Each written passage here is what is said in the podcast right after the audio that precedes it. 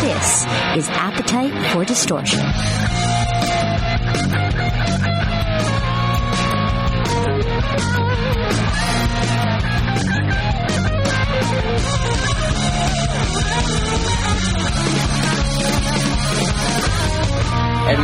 To the podcast, Appetite for Distortion, episode 196. It is Brando. Coming up momentarily is Mike Peters from The Alarm. I'm actually really excited to talk to, to Mike. Of course, we're going to use our GNR, our six degrees of GNR bacon. I had no idea that Gilby Clarke produced two records, uh, two alarm records. Had no clue. I think that's I, I kind of get bothered by when people just think of Gilby as just an ex Guns N' Roses guitarist. He's done so much. So we're going to talk to Mike about working with Gilby, and it was also a very cool project he did, uh, Dead Man Walking, which is kind of the GNR version of of Camp Freddy, where you have it's kind of like a, a menudo where you have all these these members coming and going, and, and he's played with Duff before, so we're going to ask about that, and of course uh, he's going to promote something. He's still making music, of course. Uh, Mike Peters has a new double album coming out, Scream, The Hurricane of Change, which he was supposed to tour with. So we're going to figure out what he's doing with the new album. And he's also, unlike GNR, he's doing live shows uh, on Facebook, which is pretty awesome. So we're going to talk to him momentarily. But first, you know, forget Mike Peters. I say that with all love and respect, but forget Matt Storm, forget all these awesome people I've spoken to, Alice Cooper. I don't think there's anybody I've been more excited to speak with than my, my co-host for today. If you're from Long Island, if you're from New York, if you are a radio nerd like myself, you know the name Dennis McNamara. And uh, he's, I mean, going to just say Dennis. Instead of just giving you some large intro, we'll talk about who you are for those who may not know. But Dennis, I miss you, my friend. Uh, Yeah, I know it's it's coronavirus. Uh, we're all we're all joining up on, uh, on on media things. But thank you for that sweet um, opening. I have to say, it's it's great to be on here. I'm, I know how hard you've been working on this podcast for so long, and I know it's really taken off. So congratulations, and that's really good. And it- it's it's good for everything musically. And I couldn't be on for a nicer reason because we're about to go to Wales via technology and talk to Mike Peters of the Alarm, a band that I've worked with uh, from their earliest days in America. He's uh, somebody I've known for a long time. We made a movie about the WLIR days, a documentary that uh, ran on Showtime and was a big hit at Tribeca Music uh, a film festival, and um, it's called Dare to Be Different. So it'll be great to catch up with him. So I, I guess without further ado, uh, I um been uh, around the Guns N' Roses camp with people like Steve Thompson, the producer. You know, I, I, I've, uh, I've I've met you know some of the members of the band over the years uh, very quickly, but I must admit that I'm going to um, live through the connection of Mike Peters today as, as we as we deal with um, the uh, the subject of Guns N' Roses and Mike Peters of the Alarm on I- this. Uh, I know. on this. I, I should also mention, you know, the Alarm sold millions of records. They're a worldwide phenomenon. They've been around since 1980, so it, it's amazing. And Mike's had, an, had, had a ton of serious health problems and has survived, and he's just one of the nicest people. And as you will hear, he is somebody, you know what, that you could spend a lot of time talking to and, and just digging music with. And and your name came up, and because I want to talk to you first, just for a little bit before we get him on, because your name immediately came up when I saw the opportunity to interview Mike. Because uh, I don't know if I ever really told you the story or what I went through about just meeting you. Uh, you know, because I'm from Long Island, obviously. If you can't tell by my accent, for those people who you know don't know where I'm from yet, but I'm from. My family's from Brooklyn. I'm, you know, I'm a Long Islander, Right, but right. I, you know, given my age, you know, born in '83, and like, when did WLIR um, officially sign off? Uh, actually, uh, well, I left in uh, 1991. Okay, but that was WDRE. LIR signed off as the you know famous Dare to Be Different era in '87. So So right, and you yeah, know, you, and were, to- you you really got a very a limited uh, amount of it as a very young child. And I, I try not to use it as an excuse because I know about dinosaurs, I know about the Civil War, I know about things that happened before me. but it's when I finally got my first full time radio job after seven years in the industry because being on air is a very difficult route, especially, I mean, and this was only a few years ago. I mean, now it seems to be impossible. Uh, and I went to Ronkonkoma to work at w- WRCN. I guess uh, I don't know if those call letters still exist, but what, what what was a legendary classic rock station? I just go into this room, and I got to be honest, you know, having worked at Sirius and uh, and, and iHeart, I mean, it, I felt like I was broadcasting out of a broom closet, but that's another story. I think it. It, may have been, but I just see this this guy, you know, around my, my dad's age, you know, wearing sunglasses, has a, and it's like six in the morning, seven in the morning, because I was helping out with the morning show, by the way. And you have a giant, it was you, a giant uh, two liter bottle of soda, and I was like, who is this guy? And you're, and, and right away though, you were most give off the most warm and friendly, you know, just like just welcoming into me into this new radio family, and it made me feel so good. And what you did for me over the course of, I mean, I don't know if it was a year or so before, you know, we won't get into radio drama, but when we worked together, you know, you taught me so much about the industry, about myself. You gave me so much confidence in myself.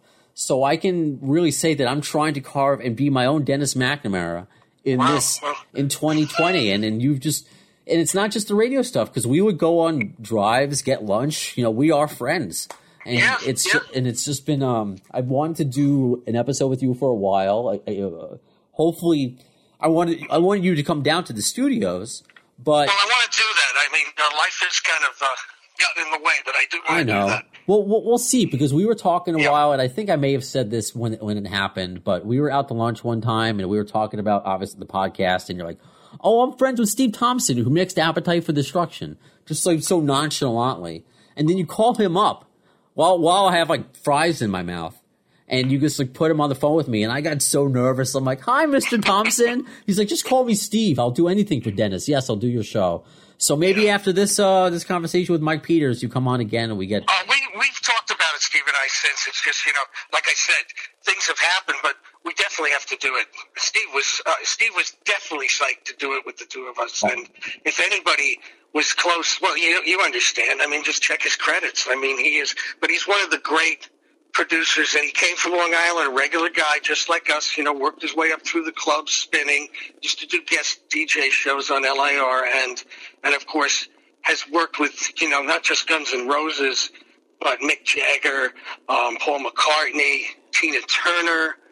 Tears for Fears. I mean, uh, you know, his list of uh, dance and alternative stuff goes on for miles. But he also did the Blues Traveler, the big breakthrough, and all of that. He's a, an amazing guy, and we will have him on. I promise I'll get that together with you as soon as we can. Awesome. Thank you, Dennis. And I want you also to come back to co-host because your resume also goes on and on and on. But we got to talk to Mike.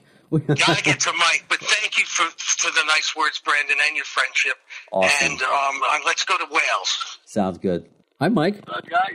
My goodness, Mike, Mike Peters, how the hell are you? Uh, great, thank you. Yourselves? You're, We're here.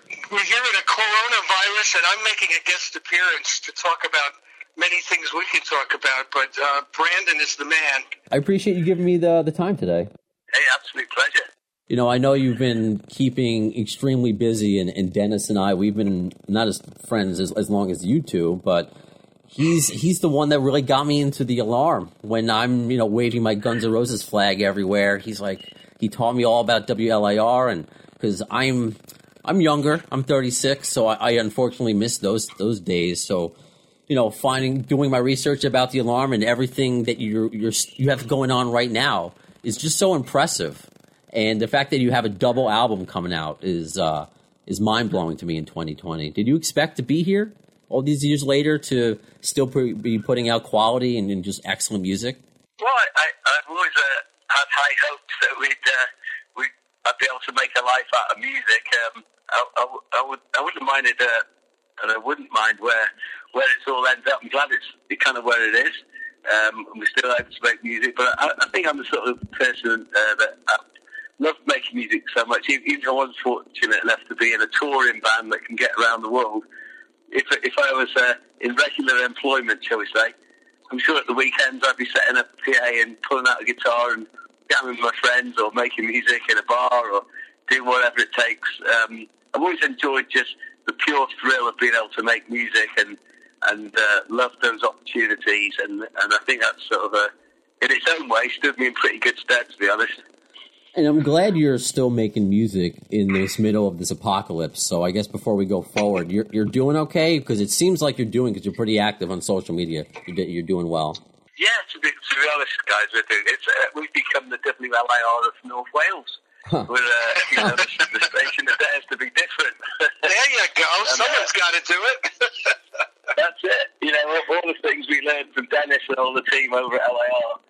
Just uh, playing music for the love of it. You know, we're we're in lockdown, but it doesn't matter. You know, we can still communicate to our audience. We've got the benefit of uh, our own version of the airwaves, which is called the internet, and we can share music and experiences and stories and good times, and keep our, all our spirits up through through that format of being able to just uh, and enjoy music. We, we keep saying on the alarm.com right from the start of the lockdown, music will keep us strong.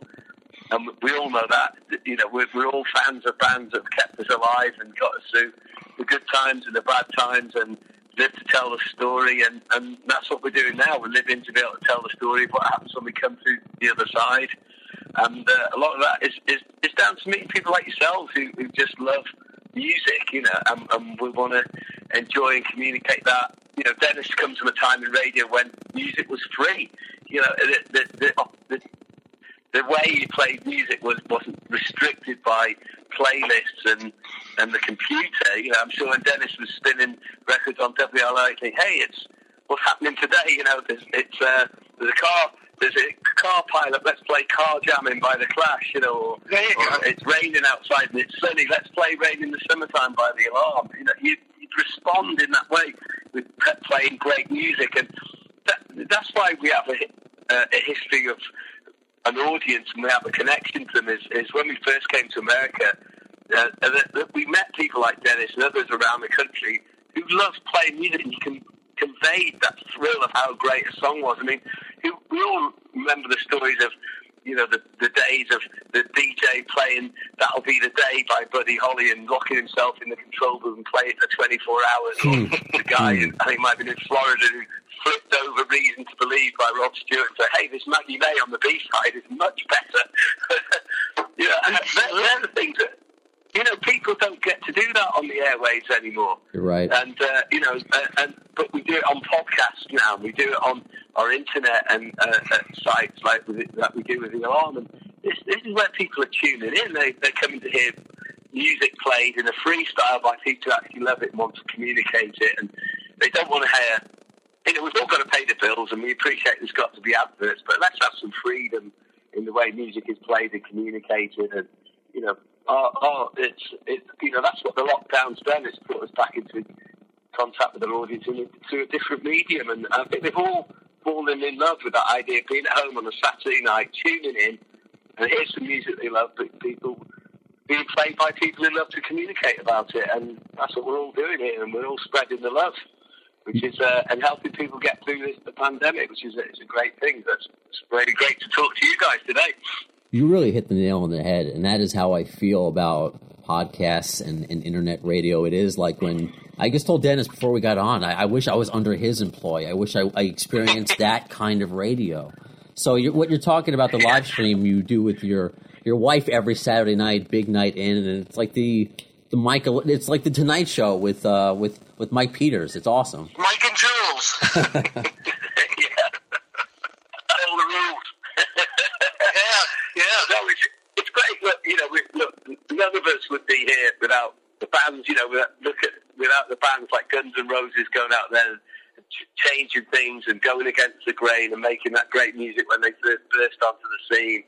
Same for the alarm. We've all come from these alternative backgrounds where people would normally not ever have given us a chance, but we, we've gone out there and we've shown that we can do it with a bit of love and compassion and commitment and belief in what you're doing. who knows what's possible, and that's why you, you know Guns N' Roses became a global entity. And it's, you know, and we were. I mean, I was hoping to go and see them this summer because they were going to be playing at um, the Tottenham Hotspur Stadium in London. And as it happens, my cousin's, my, my wife's cousin's husband is the manager of the Tottenham Hotspur Stadium. And uh, we, we, I was taking the kids because they, my kids love Guns N' Roses, and I was going to be taking them to see Really? the band. And now, well, hopefully we'll have, we'll go next year instead. There you go.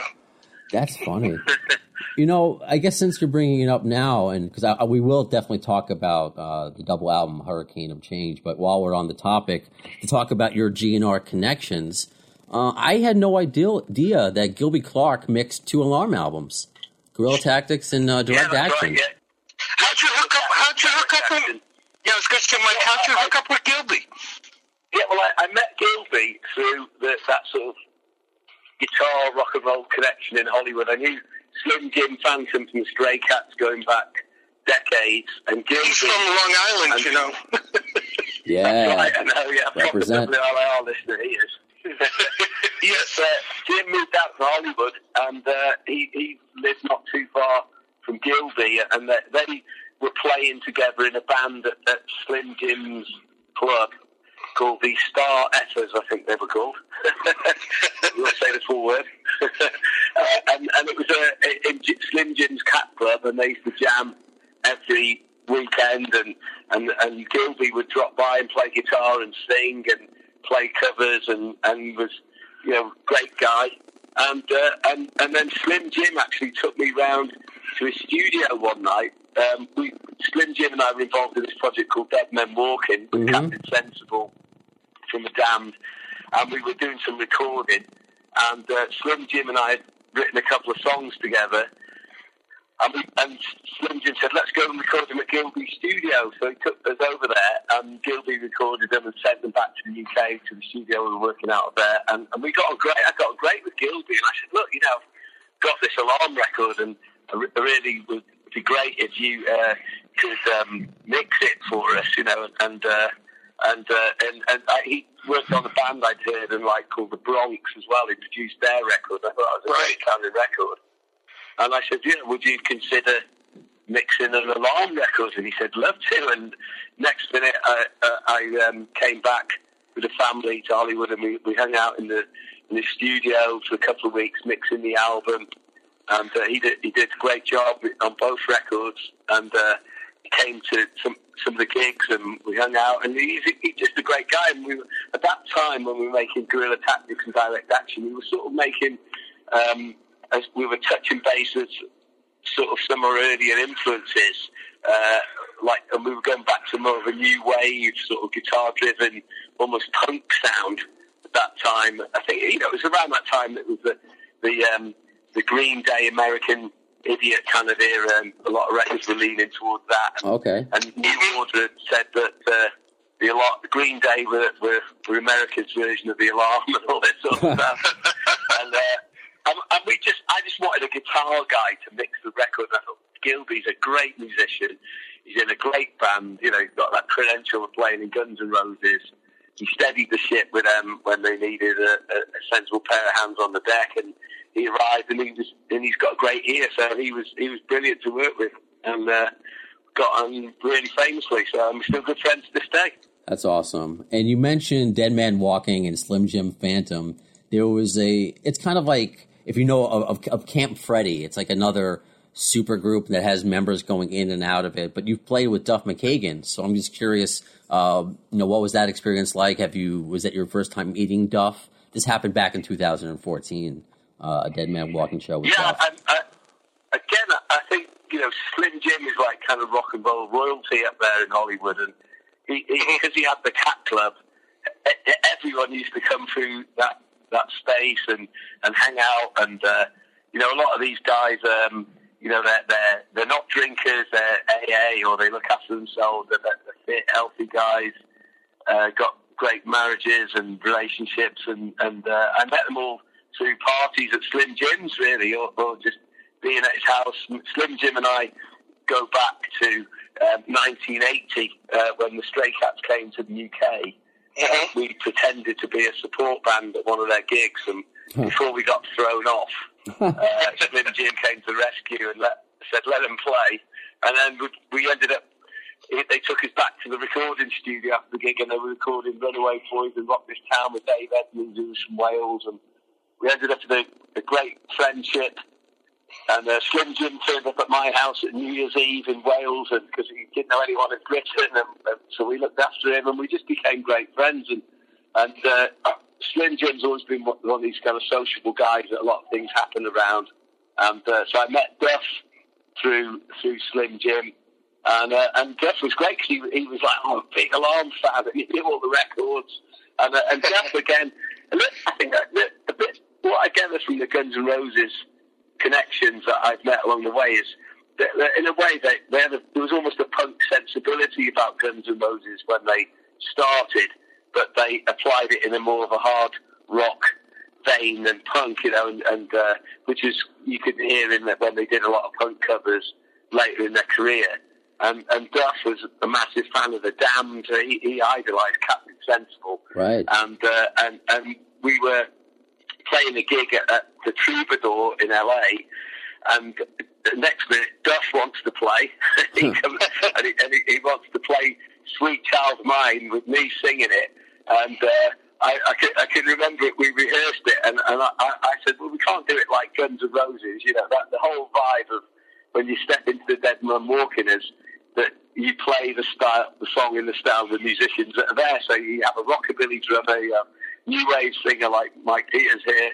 You got Chris Cheney from the Living End playing, and you got Captain Sensible. You actually have to go in, and, like, and so that's so, so. How are we going to approach? So well, I think it's quite a folk song underneath. So I'll play mandolin um, and, and, and you play guitar, and Captain Sensible do your bass line, but in his own style, and Slim Jim will keep the backbeat going. And we ended up with this fantastic version. Uh, and I think, in a way, it sort of sounded a, a little bit like um, a, a sort of um, Faces sort of song, you know, stripped down like La La or something like that. And, uh, and we played it, and it went down great. We played it in a a very different key to how Axl would sing, where he sings it quite high. We sort of toned it down a little bit, and it became almost like a, you could hear Rod Stewart singing it, except it was me almost. And huh. uh, it went down a storm. It was an amazing, it's an amazing song, isn't it? Every kid in the world. It, you know, when I was growing up, you walked into a music store and the guys would go, no stairway, no smoke on the water, because you, as soon as you picked up guitar, you played those riffs. Like in Wayne's Now World. you walk into a guitar shop and all the kids are like, sweet child of mine. It's like, no, sweet child of mine. That's funny. That's funny. and so uh, it, it's, you know, uh, when, I, when we finished the song, uh, I can remember um, Lemmy from Motorhead was at the Troubadour watching the gig because he was one of Slim Jim's pals and he jumped up with the Dead Men Walking uh, one time and he they had this band called Headcat, Slim and Jim, and I remember going up into the dressing room and and um, Lemmy coming over to me goes, uh, "Yeah, great version of Sweet Child of Mine, but not quite sure about the mandolin though." That's awesome. I gotta find that version online because I, I earlier today I shared that band covering "I Fought the Law," but I gotta find that "Sweet Child" wow. cover. Absolutely. And I'm sure it's out there somewhere. Uh, I'm sure I'll, I'll look for it. And you know, obviously, you know, I, I, can't even talk about my GNR obsession because we they're not giving us they're not giving us new music during this pandemic. So that's why I'm glad I have this podcast keeping me entertained, and also why I have Mike Peters keeping me entertained. Your fans are so lucky. We are so lucky because. Uh, in June is so. Has anything changed with the pandemic? With Stream of Hurricane, uh, excuse me, a Stream Hurricane of Change, the double album. Is it still coming yeah, out June twelfth? Definitely um, a little bit more difficult for me to come and play it like I'd intentioned to come in America.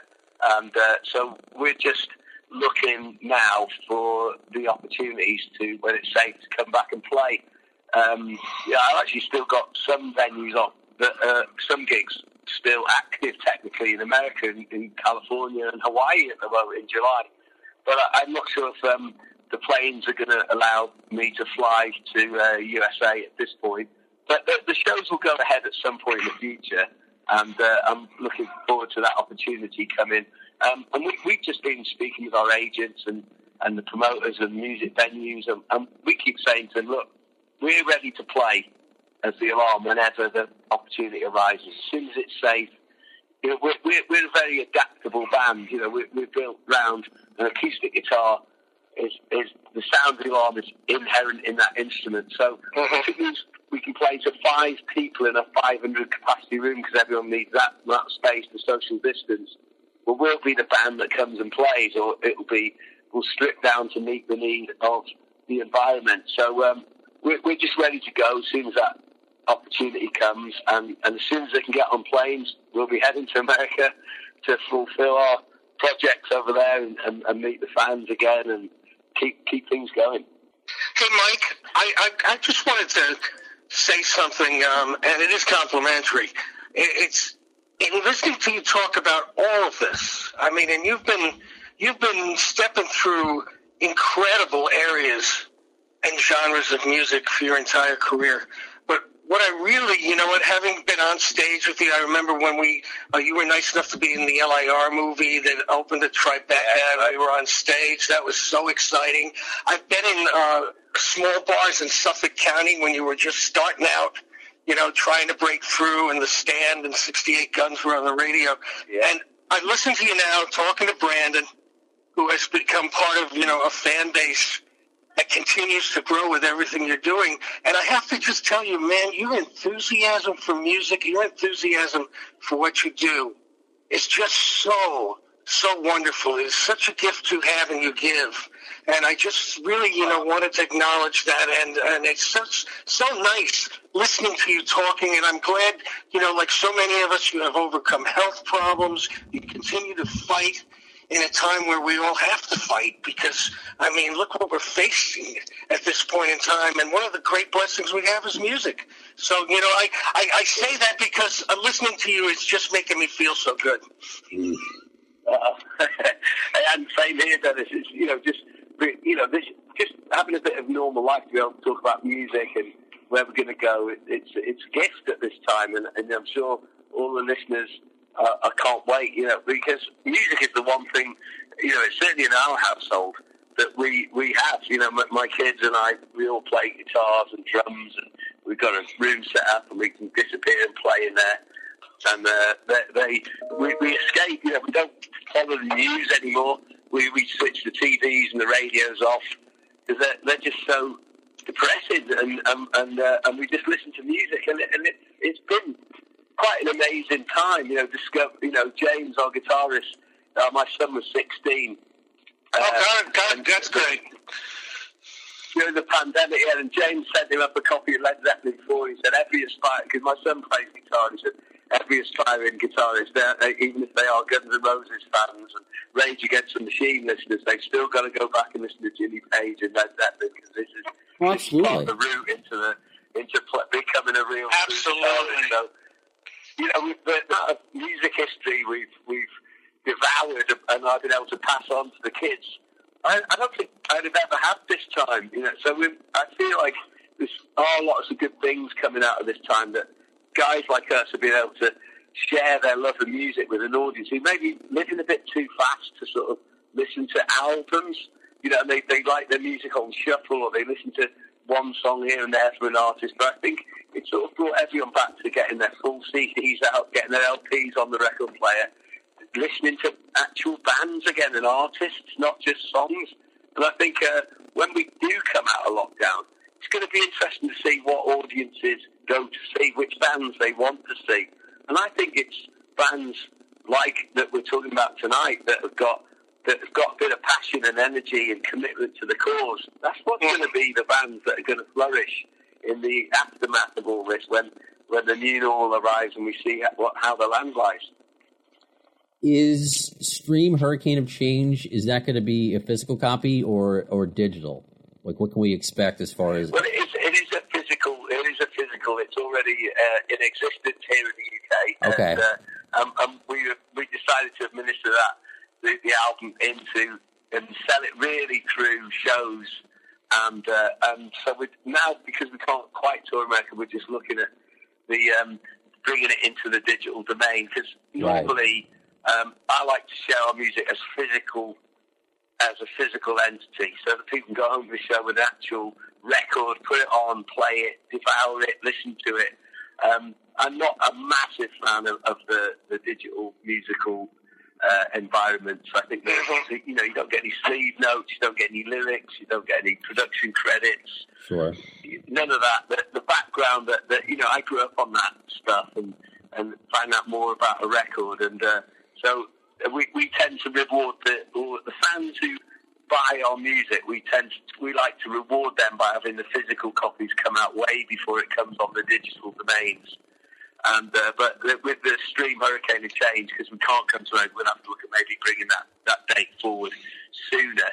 And uh, and we just um, we have actually made quite a lot of uh, film content to go with the storyline so far, and uh, hopefully maybe even be able to finish that up and and almost deliver it as a film uh, Wow. as soon as I can just venture a little bit further away from from the house. Because here in Wales, where I live, we're in, we're still in stay home lockdown mode, whereas in England, not far away from where they're in the stay alert uh, mode, and they can actually travel uh, distances now, which which I'm not technically allowed to do. So uh, as soon as uh, the, a little bit more freedom comes to Wales, I'll be able to should be able to get out and, and finish the, the film idea that we started uh, to uh, as a way of presenting the, the album to the wider audiences. Well, I'm looking forward to it. Go ahead, Dennis. Yeah, Mike, I was just going to say, um, I'm an alarm fan, but I'm out of touch because um, I'm my age or whatever, and I um, find out that the um, I'm listening to this uh, lovely podcast, and I find out that you actually have this project. Can you tell me about it? What is it about? What's going on? Yeah, well, Stream Hurricane of Change is, a, is um, a look into the albums Eye of the Hurricane, Electric Folklore and Change that the Alarm recorded and released in the years 1987 to 1990. Three great uh, records. It was a time. Yeah, it was- a time of great change for, for us as a band.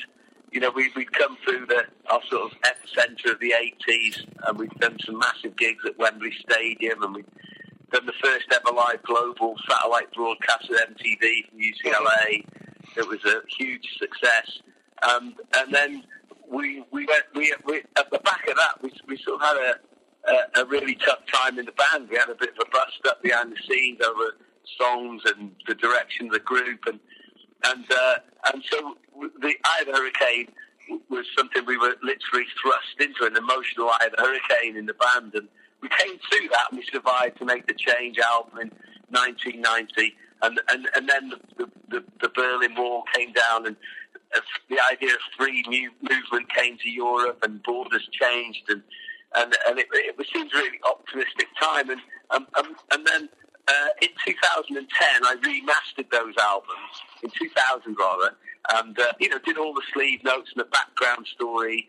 And so when it, when it came to the 30th anniversary uh, last year I, I thought well I'm not I can't really justify another remastering and reprint let's have a look at the songs in a different way. Let's go back into them and see what, what was there that we missed at the time, you know, and let's see what would happen to the songs if I wrote them today. And uh, and and that's really where it started. And and I um, looked at it from a, a lyrical point of view and thought, well, what was the first of all this massive music? What was the first song that was written? And it was ironically the last piece of the music to be released of those three albums was the first one to be written in 1986. But it, it was the last song on Change that came out in 1989-90. And uh, I read the lyrics, and, and it's a song called The New South Wales, and it was about a guy at the end of an era, and he was walking home alone past a church full of mourning souls, as it says in the lyrics. And I thought, well, where's he going? And I looked at it, found the next song that I thought I could be walking into this next song. It's called Newtown Jericho, and and then all of a sudden a, a whole story, a, a very autobiographical story, revealed itself to me by by throwing the cards up into the air and seeing how they fall differently and putting them in a new order. A different story came out of the songs, and uh, and so I, I, had, I knew I had to re-record them. I, I wrote a story to link all the music and and turned it into almost a musical, like a one-man monologue show that I could tour uh, as a single entity or, or with a band. And uh, and it, it, it turned into an amazing tour in Britain. I was quite unsure how to play at first um, because it involved me walking out on stage in character almost, and it didn't address the audience for two hours. I spoke to them in the character and from the dialogue of the of the story and the songs.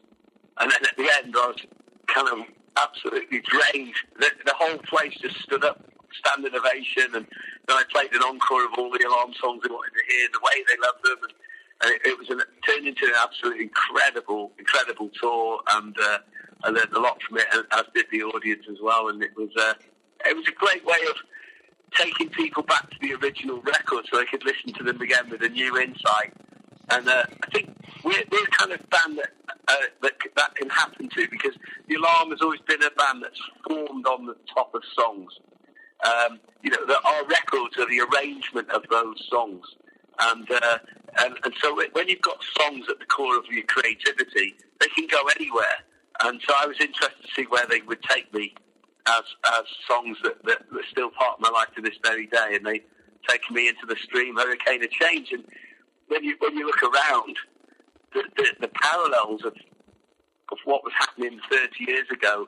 Now, in you know, in 2019, we had a new kind of American style presidency that we're not used to seeing.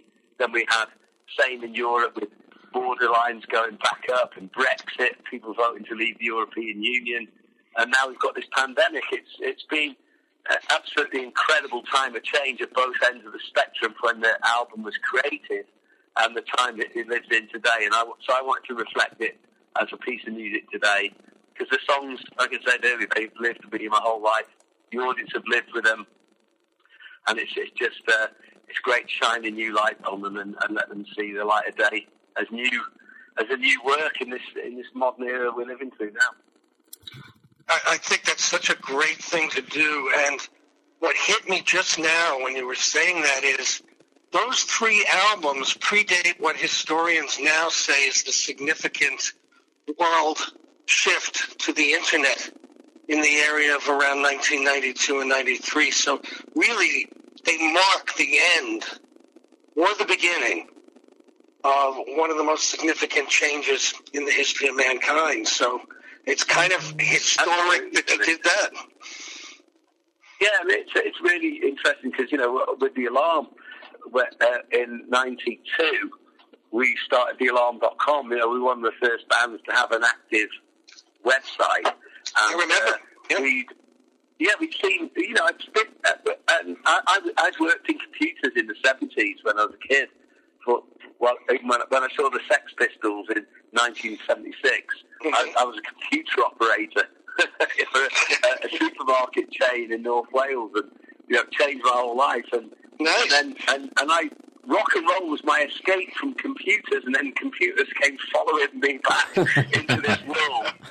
And, uh, and so I was I was quite aware of it when, and then in, in early nineties, yeah, I, we got onto this thing called the World Wide Web, and and uh, what we had a really good fan, got a great fan called Steve Fulton from California, who was really a real internet pioneer. And he kept writing to me one day and saying, Mike, the alarm is going to have to be in this world. This is the future and he was right, you know. So, and at the, at the at the time of the that early part era of the internet, there was only a few websites for maybe the Beatles and the Stones, and they were more archival because they didn't feel like they were about active bands. They were about posting tour dates and all that kind of stuff. And uh, and I realised from from my own point of view, as someone who'd been and had the benefit of being in a band in the 80s when we had advertising, we had opportunity to have our music played by guys who could say what they thought freely and play the music freely. And then all of a sudden that was closing down. And, and with the 90s and, and when the alarm, you know, our generation fell out of favour, it was the new era of the, you know, Nirvanas and Pearl Jams and the Guns N' Roses, the new generation of bands were busting out and, and making us feel a bit obsolete the internet was a great tool. I realised I could communicate with our fans that we've been able to speak to through the likes of WLIR or K Rock in LA that, that weren't playing our records anymore or weren't in existence as stations anymore because someone had decided classic rock was the best new format to have listeners to sell them advertising. And so alternative radio stations, you know, but true alternative stations uh, started to disappear. And the internet became the way of speaking to our audience. And and in a way, it became so liberating because in the 80s, you know, when when our guitarist Dave Sharp wanted to make a solo album, it was like, oh, it's the end of the band. You know, well, he's doing a solo album. There's a greatest hits coming out. It's over. You know, and it was like, no, but it's just they're just at the record. But and then with the internet, as soon as we started to communicate with the audience, you could communicate the scale of your ambition as well. You spoke directly to your audience after truth, and you didn't have to talk to them through the enemy. You would jumble up your words to say what you didn't, what you weren't saying, and mix it all up to sound like it was a negative. You can actually speak to your audience director. Yeah, this is a side project. It's about a play. It's a musical. It's not the next album in the step of the evolution of the band. It's, Mhm. it is, uh, and and people would get into the spirit of it, and they would think that's great. It's how we want it to be. So it, I find it very liberating, and and that's you know it's something we still you know we still prioritise our audience first uh, before the industry, if you know what I mean, the demands of the Mhm. industry. We make sure Mhm.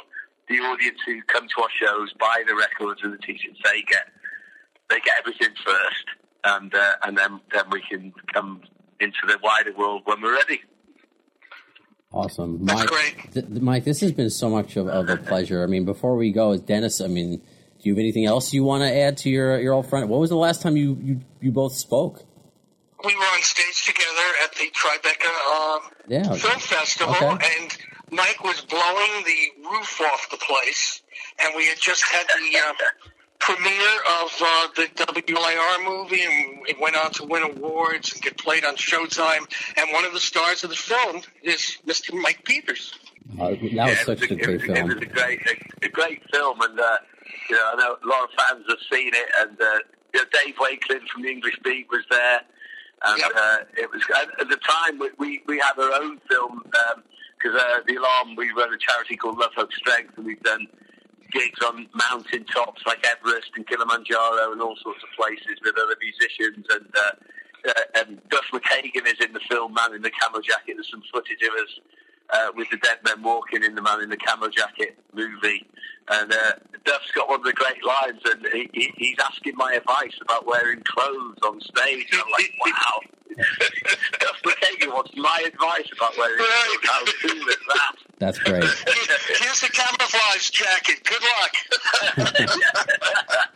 well, you have to wear a suit to do the debt. We all said everyone's got to wear black suits, a bit like Reservoir Dogs. So he's asking me Excellent. how, Yeah. how to wear a shirt. I said, hey, this is cool. I, lo- I, I love it. I love it. Street cred went up a hundredfold in that moment. That's great. Hey, Mike, I, I just want to say that I hope that, you know, when everything clears up, I, I look so much forward to hearing this this project. Brandon and I are going to have to work on getting a promo CD in here somehow because I still do radio shows. And, and um and also um uh, Brandon and I want to come see you play when Yes. you're in New York. Yes, so we will definitely look forward to that.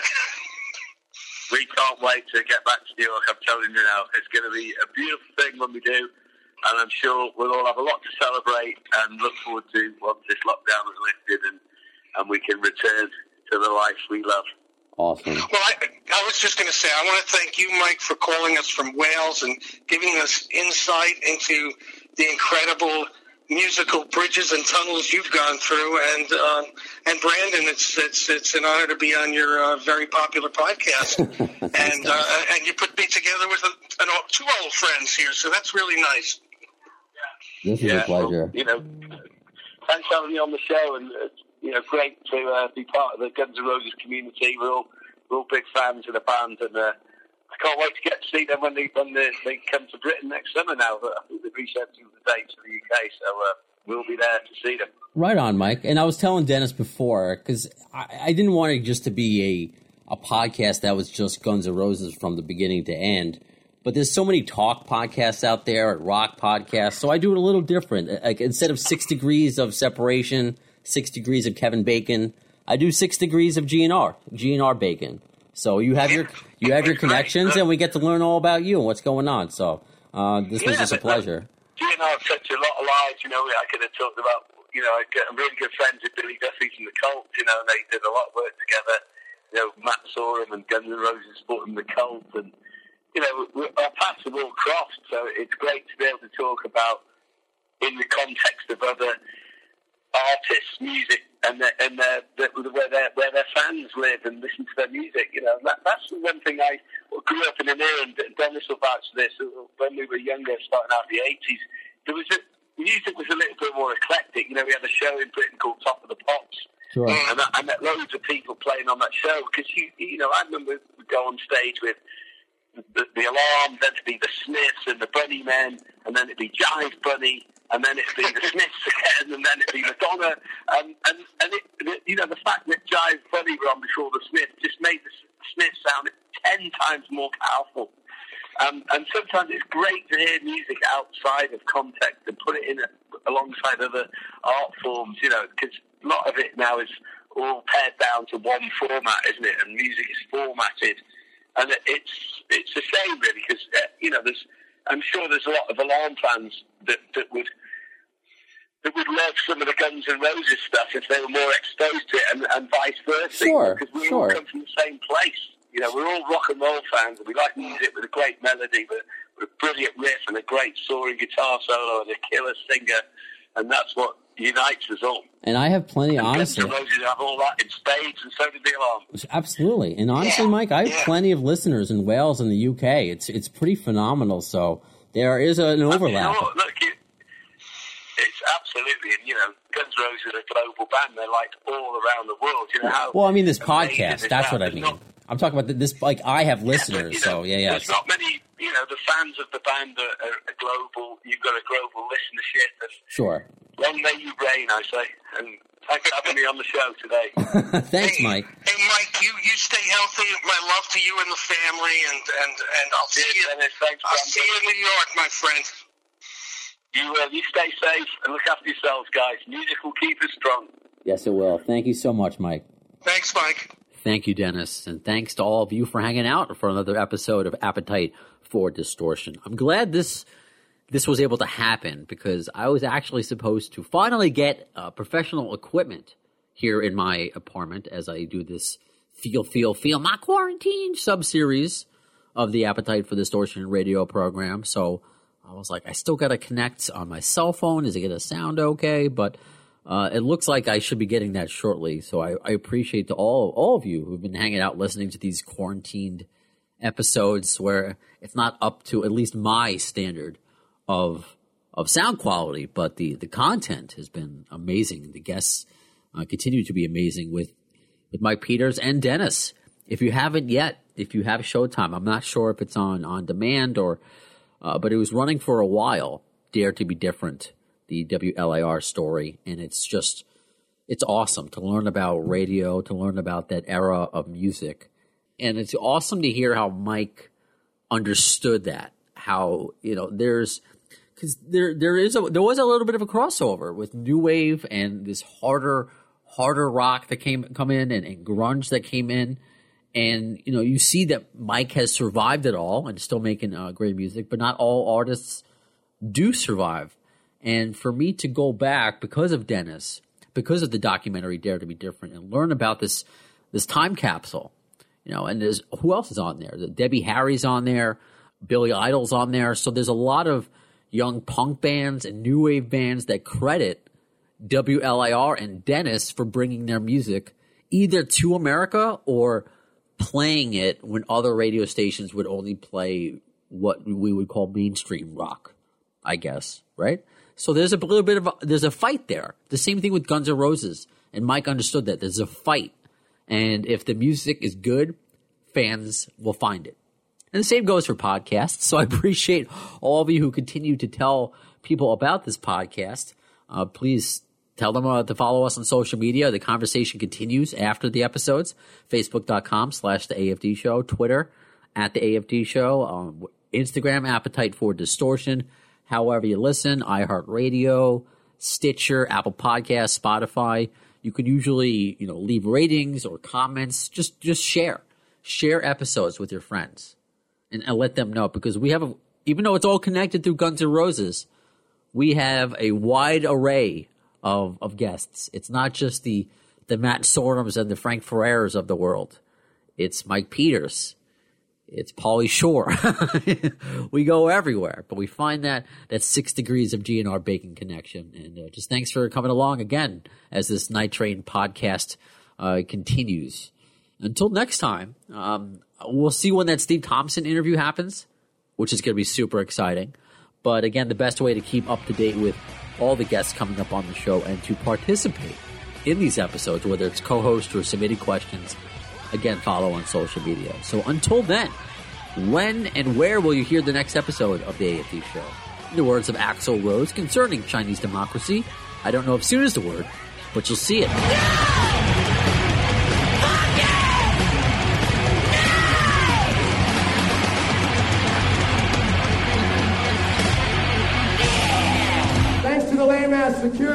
I'm going home.